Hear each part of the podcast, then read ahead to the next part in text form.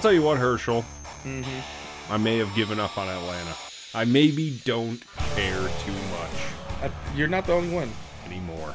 And I, do you understand how much I wanted to? To like a letter. And it still is good. But it's just, we want to folk again, and I said this, we just won't earn fucking uh, uh, the dude, Lakeith, and fucking the. After the hotel on one, now. Yeah, dude, I've been down with that shit, man. after the hotel one, I was like, okay, whatever. And then I didn't even watch it the next week. And then I started it. Darius and Paper Boi are trying to get some kind of cookie that'll get them high. But 1st Mhm. they have to drink the tea, and that's like as far as I got. And then I was like, I'm gonna play some. You checked out? Yeah, I'm just. Gonna Well, play you do got the. MLB. That that would probably trump that over. MLB 22. I wish that the creators would sponsor me and send me baseball packs, baseball card packs on there, Mm, so I can build my Diamond Dynasty team. mm. But I do love grinding. Mm, grinding is nice, man. You know, I was telling my brother the other day, I'm like, look, I remember when I was back in the day, I would never fix to ask my parents for any kind of money for, you know, VC. Now, granted, back in when we was coming up, there was no VC. Yep. You know what I'm saying? But yeah. but anything, we talking about the books, the strategy guides, Oh, yeah, nothing. Prima You guides. just gotta somehow grind that shit out yourself. Don't Yep. use the strategy guide, just grind it out. Figure it out. Yep. Or else realize Or- that the game is terrible. Or go to school. Maybe one of your homies got a strategy guide, which happened a lot. Or you can let them borrow it. Which what happens? Yeah. A little trade. Hmm. They they let you borrow Spider-Man 64. Yeah, you let them borrow. That's uh, but to me that's still grinding it out. Mystical Ninja 64. That's grinding it out still. Now motherfuckers Oh, yeah. just pay and get whatever they need. And baseball is a perfect game to grind it out because the real sport of baseball is Mm-hmm. It's a grind. grind. Yeah. Plain and simple. Mm. He said plain and simple. Let me see your dimples, not on your face, but your ass cheeks. That was actually good. I like that. you stupid. I like, I a, like that. You know I like a little cellulite. Yeah, yeah, who doesn't? I mean, I guess there's people out there that don't, but let's get real, dog. Seriously. Yeah, like the Instagram ones. uh, A lot of the Instagram ones may not have the brain that you need. And I don't I don't know. I want to leave my teeth marks on some cellulite. You can't do that on cardboard. Mm-mm. Can't happen if It come come right back. boing break my teeth off. I look like an NHLer. Hmm. Hello everybody, welcome to another episode of the Bumblebutt Podcast X. X X X X X X. Today, my name's Adam. Yep, A bomb, That guy's name's Herschel. H bomb. It's The been a while. It's been a while. But you know why it's been a while. yeah, Number one, you got a new job at Coca Cola. yeah. I don't feel bad shouting out the name of it because it's not like, you know, Walzer where we used to work, right? Yeah. Because that's pretty easy. But Coca Cola is an international, a transnational conglomerate. So Mhm. you'll be, they're not going to be mad. So have you technically started work at No. Coca Cola? Which brings us to why we've also not had an Mhm, episode. episode of- Herschel's Coronavirus Part 2. Damn, I hate that word coronavirus. I never knew how much I hated it till now. Until you shunned me. You had it twice. Uh, honestly, bro. Uh, yes, diagnosed. You But I'm pretty sure. twice. I'm pretty sure everybody had it at least once. I think I've had it twice. hmm Because there was two times where I was in like a terrible depression, Yeah. and I also couldn't stop coughing. Mm, and it was you be like, what the fuck is going on? Yeah. And you just be standing around and shit. Like, Why does my entire body hurt yeah, for no dog, like, reason? the COVID brain. I don't like the COVID brain. Oh. That shit is crazy, dude. It's brutal. Yeah, I think that's what hits me the most. That memory fog, that mental fog. hmm Oh, that's brutal. The sleeping and shit. Like you want to sleep, but it's like, nope, not right now. And then you sleep at the most unopportune. Like, okay, let's find. Okay, I can't sleep. Let's watch some TV. Mm. Then all of a sudden, you yeah. But then you don't even sleep for that long. No, then you're just up. That's my problem these days. Mm. Even on my off day, Mm. Sunday, Mm-hmm. I can't sleep past five forty-five, six o'clock. Mm. Your eternal clock fucked up somehow. It's terrible. But on work days, my alarm goes off at seven, and I'm fucking Oh, sleepy as hell. Yeah. So it just doesn't make Yeah. any sense. it's like your body just don't want to work. It's very mean. Yeah. Well, listen, ladies and gentlemen, let's get after it, okay? Let's do this. The world was an absolute powder keg in the 1950s, just waiting for a spark. Communism was a global virus that had spread to nearly a third of all global governments. Mm. In response, the Western nations Voltron themselves into the capitalist bloc and recovered from World War II in no time, Right. thanks to cooperation within the bloc, specifically in the technological field. Hmm. The U.S. quickly became the dominant global force with the highest standard of living for its citizens. Even so, within the country, things were not at peace. The youth completely rejected the clean, orderly, and materialistic nuclear family chasing the American dream. Mm. At the same time, TV became a universal appliance in every home. Man, don't we love TV? I love it. We talk about that's how we open every show. And we've talked about The Wire for Man, longer yeah. than The Wire has actually been. Mm, that's true. on. I feel like we definitely mentioned the wire. I think times. I think the running time of The Wire doesn't match up to the amount of time we've Yeah. talked about. it. especially for it to not be current events, Yeah. a current event show. Yeah. It's like It's crazy. 16 years old Yeah. or something. if not older. The programs on the TV pushed the narrative of how to live as a proper American. Fathers were to be providers, and Mhm. mothers were to be a okay with voluntarily waiving their agency to just be family and homemakers. Leave It to Beaver was the idealized family. Leave It to Beaver. Some really cool kids rebelled and made amazing timeless art and music to tell their parents and the Leave It to Beaver generation to go You fuck, off. themselves. Yep. But others, unfortunately, Mm-hmm. would turn to violence. Mm. President Truman had within the decade dropped two atomic bombs on Japan in order to scare Russia, Mm-hmm. and he kept emphasizing the need to cleanse the world of communism. Damn. The age of espionage, military secrets, and clandestine missions had dawned. Mm. Now, from here on, the demolishment is real. I don't know. You gotta tear it down. You gotta tear down the. Well, just tear down Russia. Today, that's just as true as it was in the 1960s, my friend. Loose cannons, man. Yeah, and you know, at first, they rattle their little sabers for decades at a time. Just rattle, rattle, rattle. Yep, like and that. then they ineffectually, this time, thankfully, Mm-hmm. have tried to put their little Russian boner back out on the map, but Mm-hmm. nobody likes it. Nobody will stand for it. No matter who's fighting, somebody always be up in arms about fighting, man. We could save this. It too. seems like it seems like with a lot of conflicts, there's Mhm. a justification no. a little bit on some side. Mm. But here, there's not. This is just conquest. Yeah, just this doing is some just shit. brutal, trying to get land. Yeah, This that's is, bogus. you know, this is barbarian shit. Yeah, it's not how the world works anymore. No, it's not how it worked since. Fuck, ships probably still had sails on them the last time that Mhm. worked.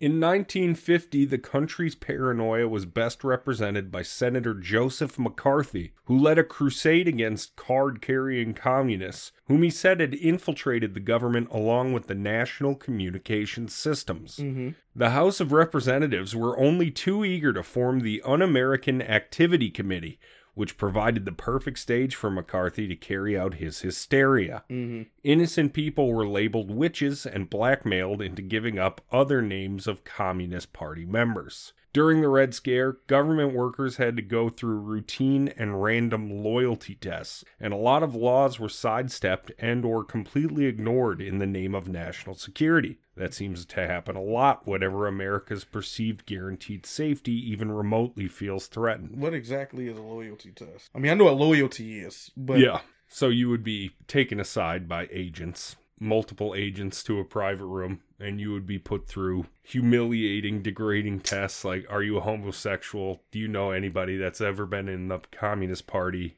Uh, is your family homosexual? Like just gathering all kinds of information, which wasn't relevant to yeah, to, or, or loyalty. Yeah. Well, that's they think loyalty means if they know every single thing about you. But that's not loyalty, that's fear. That is, bro. It would take until 1954 before McCarthy was finally publicly discredited, but his paranoia didn't evaporate from the nation just because he did. In Wisconsin, in mm-hmm. 1957, Ed Gein was arrested for killing two women and desecrating multiple female graves in order to have a pretty lady costume made of mm-hmm. skin to pay mm-hmm. homage to his dead mother. Mm-hmm.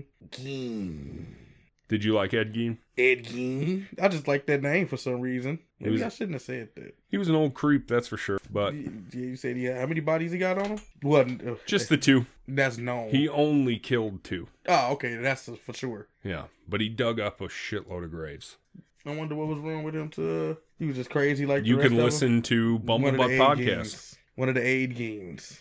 America was shaken and gripped by the thought that anyone and everyone could be a killer. Part of what made this easier were cars were dirt cheap, highways were fast and mega convenient, and multiple killers could strike in the night and be two states away before anyone would notice. Mm. Murderers were beginning to shake the solid American foundation that Leave It to Beaver worked so hard to build. hmm Those who held any sway with audiences and could put words together tried their hardest to give voice to the good versus bad people in America.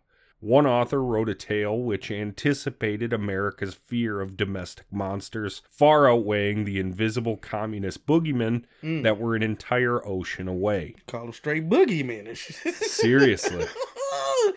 like damn. But this I mean- author, this author anticipated the romance and terror that we would feel about multiple murderers, serial killers, mass murderers, that kind of stuff. Flannery O'Connor Mm. was her name, and she published a short story called "A Good Man Is Hard to Find," and it would certainly be her most famous work. Nothing else she, uh, nothing else she wrote ever really made a spark. all What was the name of that book again?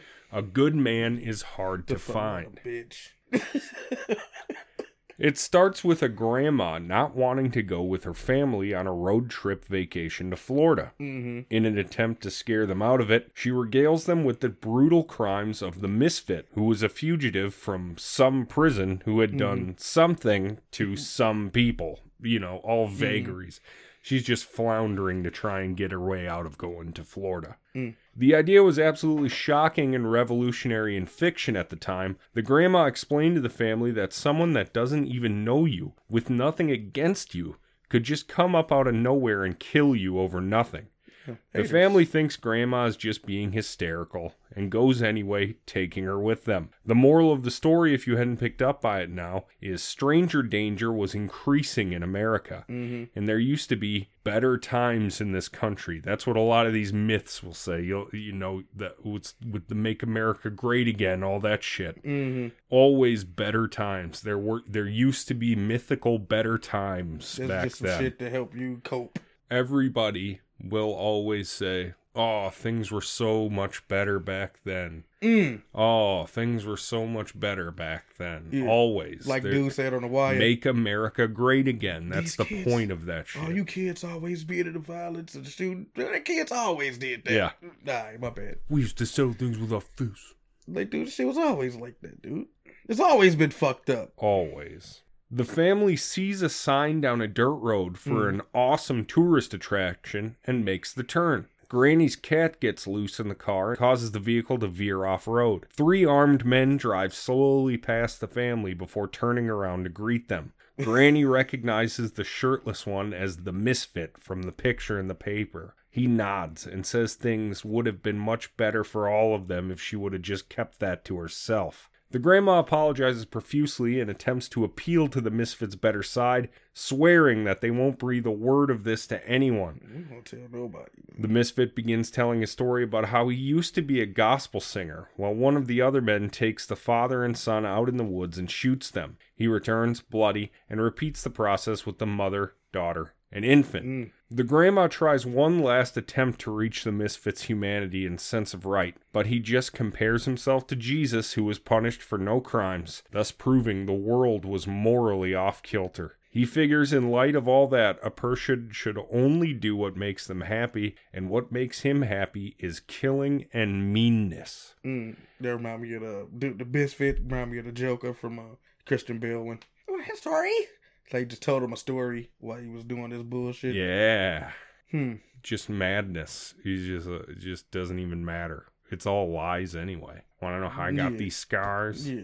An asshole. Why do you want to be dramatic for? Like, Yeah. Just get it over with. yeah. I mean, obviously it's a movie about the Joker, but this dude, just do the deed yeah. and this you know this is a this is a movie of the time a short story here The grandma reaches out for a gentle touch on his arm, and he jumps back, revolted, shooting her dead. Damn.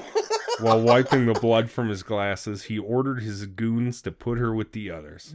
I thought she was gonna talk to her at least. He didn't even. That was. That was okay. This was the sort of animalistic behavior that was beginning to replace the nation's fear mm. of communism. See, that's a lot more scary when that can happen at home, when you're going to a tourist attraction. Hell yeah, bro. That's way more scarier than a Russian over in St. Petersburg being mm-hmm. all communist. Shit on your way home from Target and shit. Yeah, the misfit. He'll run you off the road. Well, the cat ran him off the road, technically. The cat got loose in the car. So if it wasn't for the cat, they might not even been picked. Yeah, But it still don't matter. What if your tire go get blown out? that's exactly it. There's a lot of what ifs. I guess that's why motherfucker get away from the scene. Like your shit go out, man. Just leave. Go. Yeah. Go. It's night. Abandon it. Yeah. Try to find a way to get the fuck up out of there, bro. Call AAA. Oh, wait, it's 1950. You Ooh, yeah, bro. You had to go hide. On January 11th, 1959, hmm. an event occurred that would bring the terror of real monsters like Ed Gein and fake monsters like the Misfit together in a small town in Virginia. Mr. Carroll and Miss Mildred Jackson, along with their two daughters, had gone missing. They were driving home from a relative's house near Falls Church. Another relative drove roughly the same route a little while later and saw a car that looked like Carroll's abandoned on the side of the road. Hmm.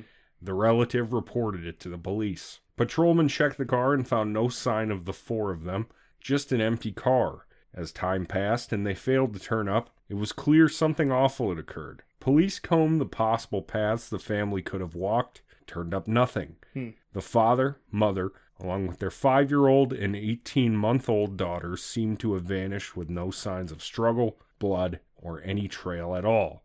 As days turned to weeks, no progress was made. Carroll Jackson was a quiet and humble Baptist who never drank or smoked a day in his life Sorry. and doted on his children. He'd met his wife Mildred at church. hmm They lived in a modest home and took their daughters to Sunday school every week. Hmm. There was no beef with other families, relatives, or neighbors. That's good.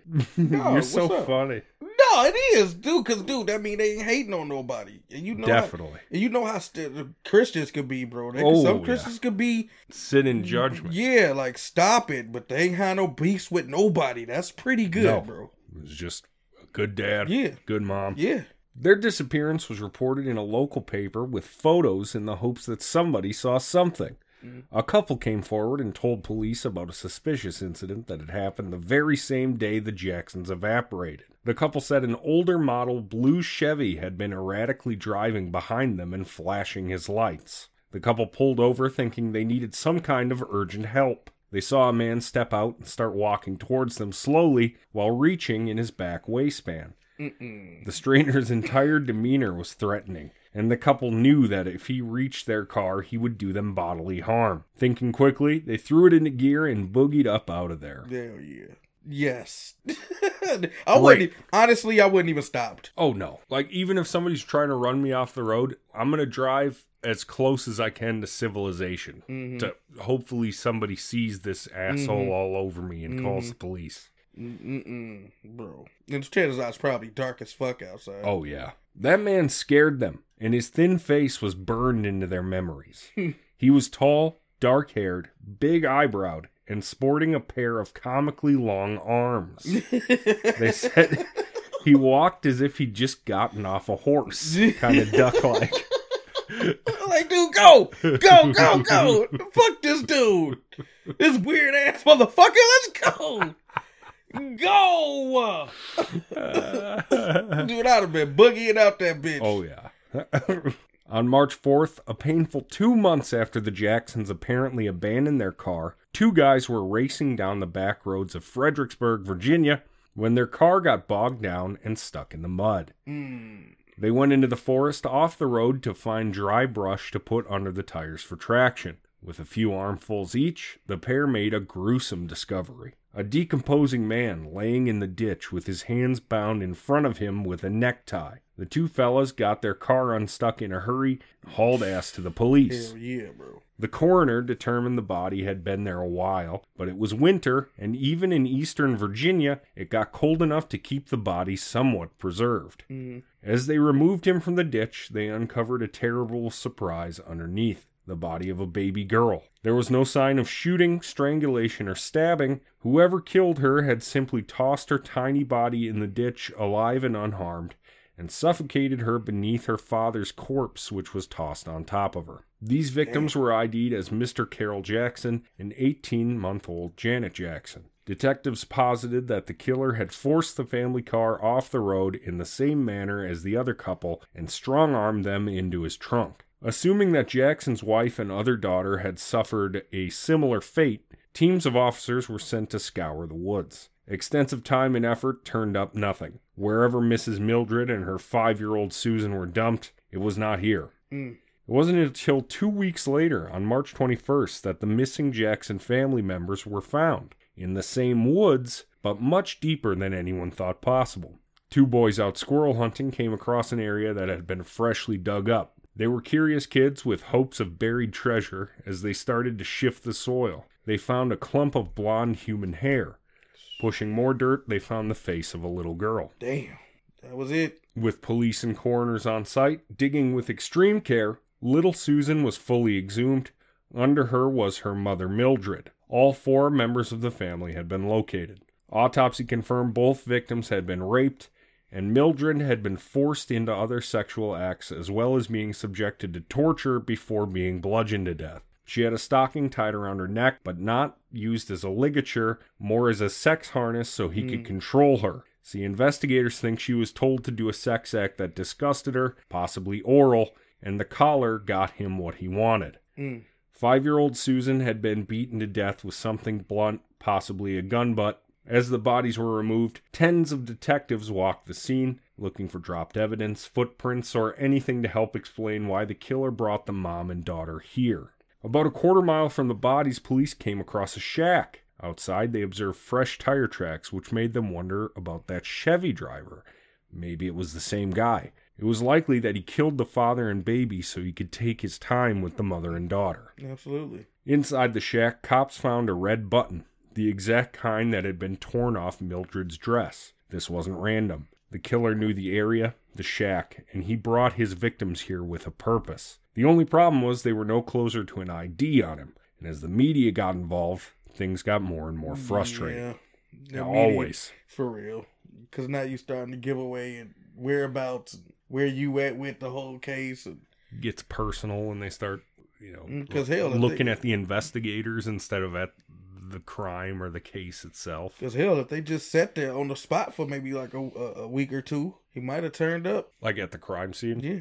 Well, the, the where there was fresh tire prints at the shack. Yeah, It's like a nice little place. Keep the bodies where they at. Unfortunately, I mean, I know that's not right to do, but sure. Well, you're right. that's not Right. right to do. But Yeah, but we got to beat around to see yeah, if he sees, what's yeah, see what's possible.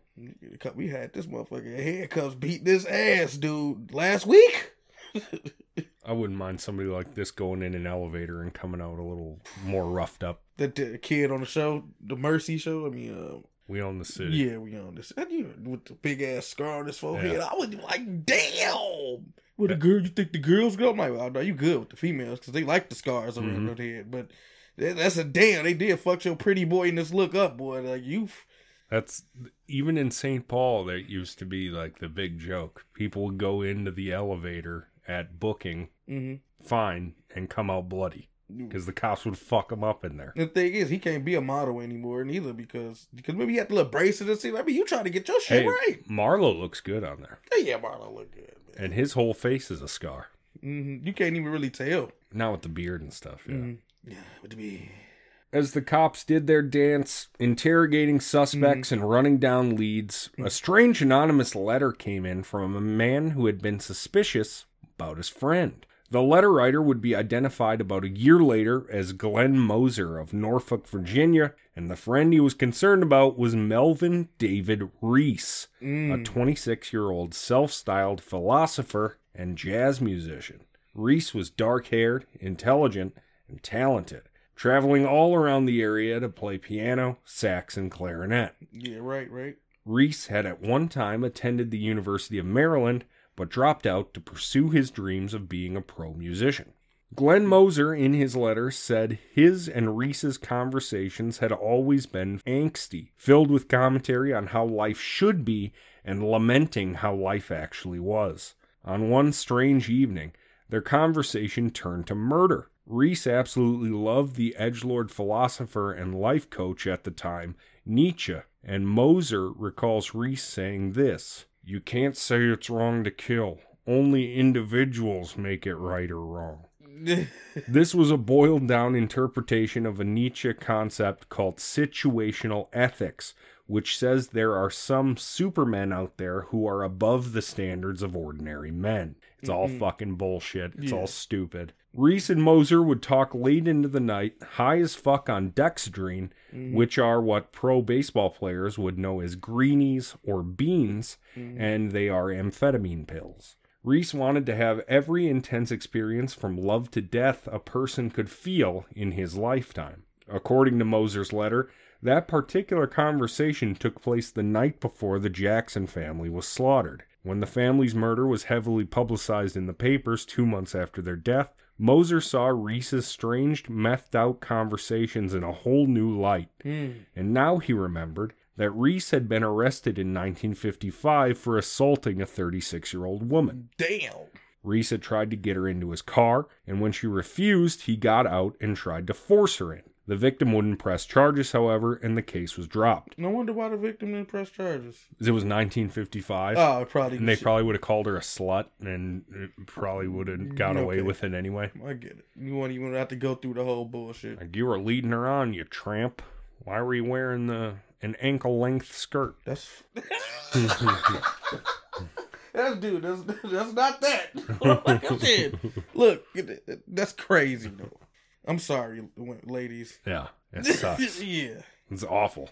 because there, there was nothing revealing about what was going on. Hey, it still happens today. Rees's entire friend group dismissed the incident, Moser included. But now, Moser was convinced that Rees was responsible. Rees was a mild mannered dude, but nobody really knows what boils just beneath the surface. No, nobody knows but you. Yeah, just me. Mm. I know about everybody. Well, not you. I'm a seer. so, Moser said in the letter that he confronted Rees, asking him directly if he'd killed the Jackson family or not. Rees sidestepped everything, but would not outright deny it. And that is the behavior that forced him to write the letter. Moser wrote that even though Rees was his friend, anyone that takes another human life deserves punishment, and if Rees could so easily kill an entire family, there's really no ceiling that Moser could see him stopping at. that's true. He even believed Rees to be involved in another murder in 1957 when they were both door to door salesmen together. A woman named Margaret Harold was mm. killed while Moser and Rees were in the area. Mm-hmm. And given the circumstances and Rees's attitude about killing, Moser urged the police to take a look. And all this is in that letter. Absolutely. This is an anonymous letter. an anonymous book. Exactly, yeah. Because all this shit, dude, this is a lot of shit. It's like, Jesus, you sent us the Ten Commandments size. Like, dude, you pretty much sent us our case. Yeah. Thank you. Serious. You just gotta pursue this motherfucker and figure it out. See if it's real too, because you can't just believe anonymous letters. You can't. They will not hold up in court. Mm-mm. You got to do the running around yourself though. But it's work. It's a good. It's a good hit though. It's a good start. Yeah. Police started by trying to find Rees, but he'd recently moved out of his house and left no forwarding address. That was going to be troubling, Yeah. but just based on the info in Moser's letter, they could look into his background. They discovered Melvin had dated a girl at the University of Maryland named Wanda Tipton. For some reason, that name rang a bell with detectives, so they went to U of M for a yearbook. To their astonishment, Miss Tipton had been interviewed when Margaret Harold was killed. Well, shit. It was time to re examine that murder. On June 26, 1957, Margaret Harold and her Army Sergeant boyfriend were driving along a scenic route outside of Annapolis, Maryland. A man in a green Chrysler was all over their ass, mm-hmm. forced them off the road. He got out of his car and walked up, gesturing for them to roll down the window. He climbed in the back seat and pulled his gun. He wound his fingers through Margaret's hair and told him to give him some money. Margaret stood tall and told her boyfriend not to give him a fucking nickel. Mm-hmm. Immediately, the man pulled her hair tight and shot her through the back of the head. Damn. He began fondling the body as the boyfriend got out of the car and started running, stunned and horrified. He was unable to save Margaret. He sprinted across several farm fields until he came across a house about a mile away. The police came to pick him up while another team was sent to the crime scene. As they'd anticipated, Margaret was dead, Mm-hmm. but they hadn't anticipated finding her stripped of all her clothes and sexually assaulted. It showed both how cowardly and bold the killer was. Yeah, yeah. Even as the sergeant ran for help, he'd taken the precious time to find pleasure inside the corpse. Cause he was feeling on the titties as soon as he shot her. Yep. And then by the time they got there, she was naked, raped, and exposed. They said like her legs were spread as like an embarrassment gesture. He Not posed cool. her. That's not cool. The sergeant gave a very good description of the assailant. Average build, on the tall side, plain looking, but with a distinct thin face. There wasn't anything overly threatening about his appearance, but he had a cold, brutal way of carrying himself. Hmm. Looking for evidence, detectives fanned out in the hopes the killer dropped something. They stumbled across an overgrown cinder block building not far from the scene Mhm. that was full of violent pornography and morgue photos of women who'd been murdered plastered all over the walls. Damn. This is where they found a yearbook photo of Wanda Tipton from the University of Maryland, which stood out like a sore thumb in this nasty collection of pictures.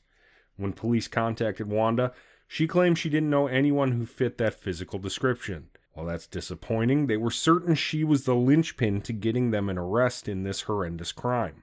Mm. In 1957, there was no DNA, or really any forensic analysis at all, and catching killers often required finding them right away. But with no fresh leads or any clues at all, Mm. the case dried all the way up, Yep. Leaving the killer to his predatory ways until he crossed paths with the unfortunate Jackson family in Virginia just over a year and a half later. You said Jet, and I'm like, damn. That's where they got their names from. yeah, I'm Joe ready. Jackson was a huge true crime fan. Yeah. Hey, you know how these motherfuckers are. Yeah. Hmm. Right? Joe was the dad? Mm-hmm. Yeah. Joe Jack. Well, not from King of the Hill. Yeah, yeah. Which is good shit, Mike Judge. Fucking love it. After receiving Moser's anonymous letter in 1959, cops compared the mass murder of the Jacksons with the slaying of Margaret and found quite a few similarities. Obviously, tall, dark haired man traveling in a car who aggressively stopped people in cars. There was sexual assault on the female victims, and the brutal disregard for the victim's suffering. It all seemed to fit, and despite Miss Wanda Tipton's insistence that she never knew anyone like the guy they were describing, it seems she did know the guy quite well. She later admitted to having dated Melvin Rees for a while, but gave up because he was married. He wasn't married, but he probably told her that so he could stop seeing her. Man, ain't that a good? that's a good. That's a good way to. Sorry, I'm married. I know, I know. I'm, I should have told you. I should have told you. It was over. Like, who would marry you? Fucking greaseball. He was. Well, I don't know that. Me neither. he said.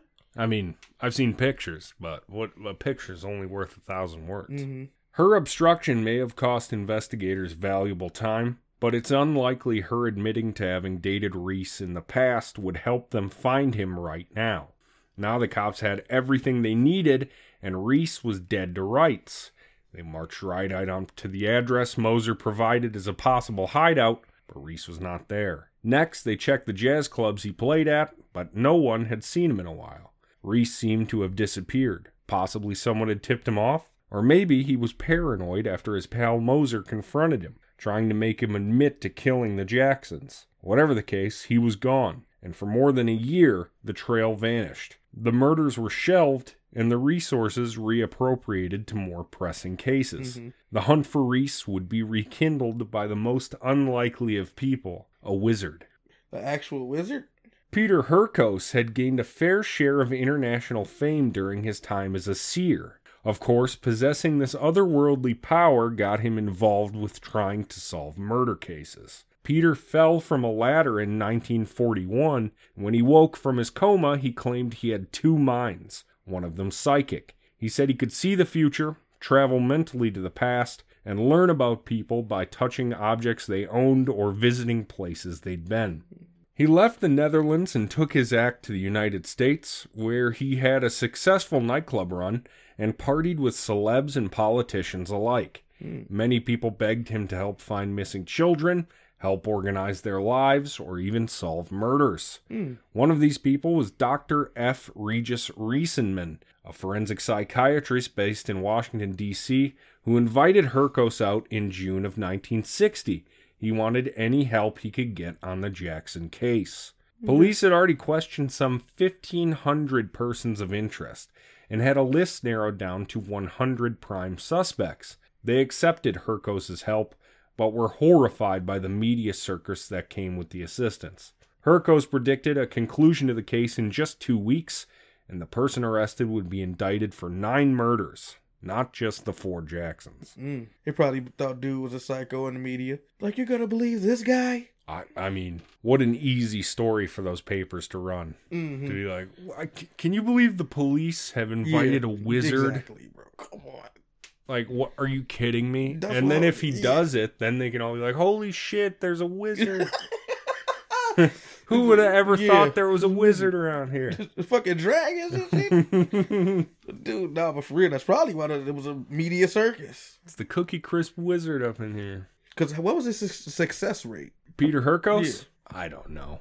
I don't know. I read part of his biography, but it was kind of boring. A bunch of fluff. Uh, there's a lot of fluff for sure. A lot of like the biographer is too much detail about his movements and stuff like that. the way he gracefully folded his hands. Just get to the saving. That's the- the- exactly Yeah, it. dude. Get me to events. Yeah. Let's go event, event, event. Yeah, because I need to fact check this shit in my own brain. I don't want to hear about his cool dark eyes surveying the room and Yeah. stuff like that. It's too much. He went to the cemetery to be with the Jacksons and brought some of their possessions to get a real psychic sense of them. While sitting cross legged over their graves, he accurately described the positions of all four bodies as they were found. He also knew how each member had been killed and even described the murderer, just over six feet, left handed, and with a tattoo on one arm. Speaking of arms, the killers were extremely long, and he walked like a duck. And he said all that shit. Yep. That's crazy. In the cemetery, holding like a toy and sitting on their grave. He he said all this stuff. That's crazy. I'd be like, I gotta go, bro. Yeah, there's a like, wizard over Yeah, here. y'all got this I gotta get situated. Y'all here. got this situated already. Y'all, This y'all don't need me no more. This is gonna be all over the newspapers. Yeah, I gotta I'm get out of here. That shit creeped me out. When Hurkos was taken to the scene of Margaret Harold's murder, he found an undiscovered piece of her skirt still caught in a bush and psychically determined that the same man who killed the Jacksons had killed Margaret. The mystic drew a picture of a house he believed the killer lived at and led them to it. The cops were amazed. It was the home of one of their primary suspects, a garbage man. Dude, I was taken back. Just what you told me, dude. Immediately upon arrest, the garbage man confessed to the crimes. Damn. The papers were quick to call the case solved and Hurkos a real deal wizard. dude. But just 10 days later, still within Hurkos' original time mm-hmm. frame, by the way, don't get that twisted. Mm-hmm. He still called this part. The FBI located Melvin Rees. The Washington Post was quick to ridicule Hurkos and all the papers that thought he was for real, but Hurkos' biographer defends him on this, and goddamn it, Herschel, I do too. She mm-hmm. believed that in hindsight, the seer was highly accurate about very specific things. Hurkos had described the killer's posture and appearance, and the garbage man's house that he drew, Rees had been the previous owner, just not when Hurkos was on the case. Taking that, if he can see back in time, No, he I'm, could see Rees Dude, owning that house and actually I'm there. freaked out right now, dude. like, um, dude. Hurkos also said Mildred Jackson, the mother, only had 31 teeth, which was then confirmed in the autopsy report. Teeth, Born born with 31 teeth, not had, Had. one removed. but born. Born with 31. Out of the blue, Rees sent his friend Moser a letter to let him know he had settled down in Hyattsville, Arkansas, and was working as a piano salesman. Rees couldn't have sent this to a worse person for him, and Moser went right to the police. Mm. He had kept up with the investigation in the papers fervently and was sad that his earlier anonymous letter had failed to pay off. Moser said it was difficult to rat the first time and still just as hard the second, but he knew it was the right thing to do. Mhm. This time he didn't hide behind anonymity. Instead, he walked right into the station and handed the letter over. Mm. Because Rees had crossed state lines, this became a federal case and the FBI were Right. all over it. Agents were dispatched to Arkansas and hauled in Rees. Margaret Harold's boyfriend was called in to look at a lineup. The sergeant positively ID'd Rees as the man who killed and raped his girlfriend. The agents tossed Rees's home, even though they thought it unlikely he would have brought any evidence all the way to Arkansas. He wasn't a trophy guy. Like, he didn't take possessions from the bodies or anything. He buried them with everything they had on him. hmm Well, it was a superb idea to search the house because inside of one of his sax cases, they found a secret compartment with a 38 special. In both instances, the attacker had shot victims with a 38. Even more telling was the pile of notes under the pistol, which described a bevy of sex acts he wanted to try. One of them was paperclipped to a newspaper article. The handwritten note described killing a father and baby on a lonely road. The piece of newspaper it was clipped to was a picture of Mildred Jackson. As far as evidence goes, this was just as good as finding him with something from the crime scene. No jury in the land could miss the connection. Mm. The evidence against Melvin was buff indeed. A gun, a photo, a murder journal, which was equivocal to a confession, a lineup ID, and a letter and assistance from Moser. Newspapers covering the arrest and trial nicknamed him the Sex Beast, mm. which is pretty lame. Like, it's kind of lame. Yeah, saying some more porn shit. He would be tried in both Maryland and Virginia. In Baltimore, Rees's trial opened in February 1961 for the murder of Margaret Harold. Her boyfriend testified, and the 38 was a ballistic match to the slug found in Margaret's head. It was an easy life in prison conviction for the jury. Layup. In September, Rees's trial opened in Spotsylvania County, Virginia. He was being charged with the first degree murders of all four Jacksons. His murder journal secured him a death sentence since the descriptions were so graphic and granularly specific. Melvin appealed every chance he could and eventually got his sentence commuted to life in prison. It wasn't his appeals that did it, but in 1972, the Supreme Court suspended all death penalties to mm. investigate the constitutionality of it. Melvin would spend two more decades tucked safely behind bars without a paralyzing agent running through his veins. Before dying of natural causes in 1995, he was either 66 or 67. Mm, really There's no official record. That's your boy, Melvin. Yeah, fuck him. Melvin Rees. Fuck him. And you say he wasn't possessive, but having those letters, I mean, the sex acts he wanted to do, Yeah. I feel like that's That's a different kind Yeah. of. You know, it's not like grabbing a piece of hair yeah. or the pubes like Rillington. You remember our boy from Mhm. Rillington had the box of pubes. uh, fucking like they had a cigar box just open, pull it out. You want a Dutch master Yeah, or a clump of pubes? Yeah, but Melvin though. Melvin, fuck you. Yeah. Killed the Jacksons, killed Margaret, Yeah. killed possibly others. Who knows? Because it was the 50s and 60s. People were worried about communists, Overlooked a lot of shit, and you could get away with anything, apparently. You know what I mean? especially the guys. Awful. Listen, Herschel, what did you think of this episode? This is actually decent. So, It was different. I like how you uh came in with the old um, the communism in the beginning, thinking about the World War, nineteen fifties. you got to Because that's what explain. you think you gotta. That's what you think about when you terror. Yeah, I got to throw you into Yeah. the 50s. I got to beast. make you think about good. what it was like. it was good, bro. Well, ladies and gentlemen, thank you very much for listening. We will probably be publishing on Thursdays from now on as uh, Herschel works for Coca Cola. Right now, we're recording on Wednesday night. So hmm you know, give me give me a day to go to work again, and then Mhm. I'll come home, chop it up, and then I'll put it up as soon as possible. Probably about six o'clock Mhm. central, I would say. But we appreciate you listening Yeah, we do.